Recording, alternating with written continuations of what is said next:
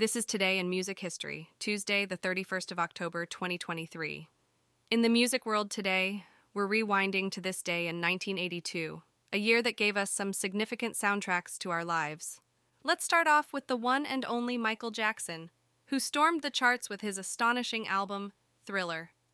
As of today, it's claimed the status as the world's best selling record of all time, and the iconic Billie Jean is still spinning in households and dance clubs around the globe. Speaking of global sensations, 1982 also saw the rise of British band The Culture Club, led by the vibrant Boy George.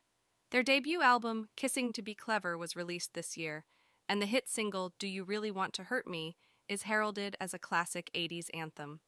And we cannot forget the stunning Jennifer Holliday, who took the music world by storm with her electrifying performance on Broadway.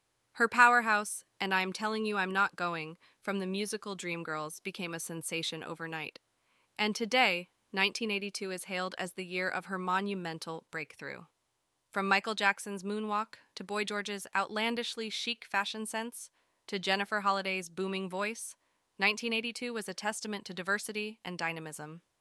It was a year where pop, soul, and rock coexisted, mutually contributing to an era defined by innovation, artistry, and the courage to be different. The music that emerged from this time continues to resonantly echo in the annals of music history. Tune in tomorrow for another day in the 80s brought to you by CHEFDR.com.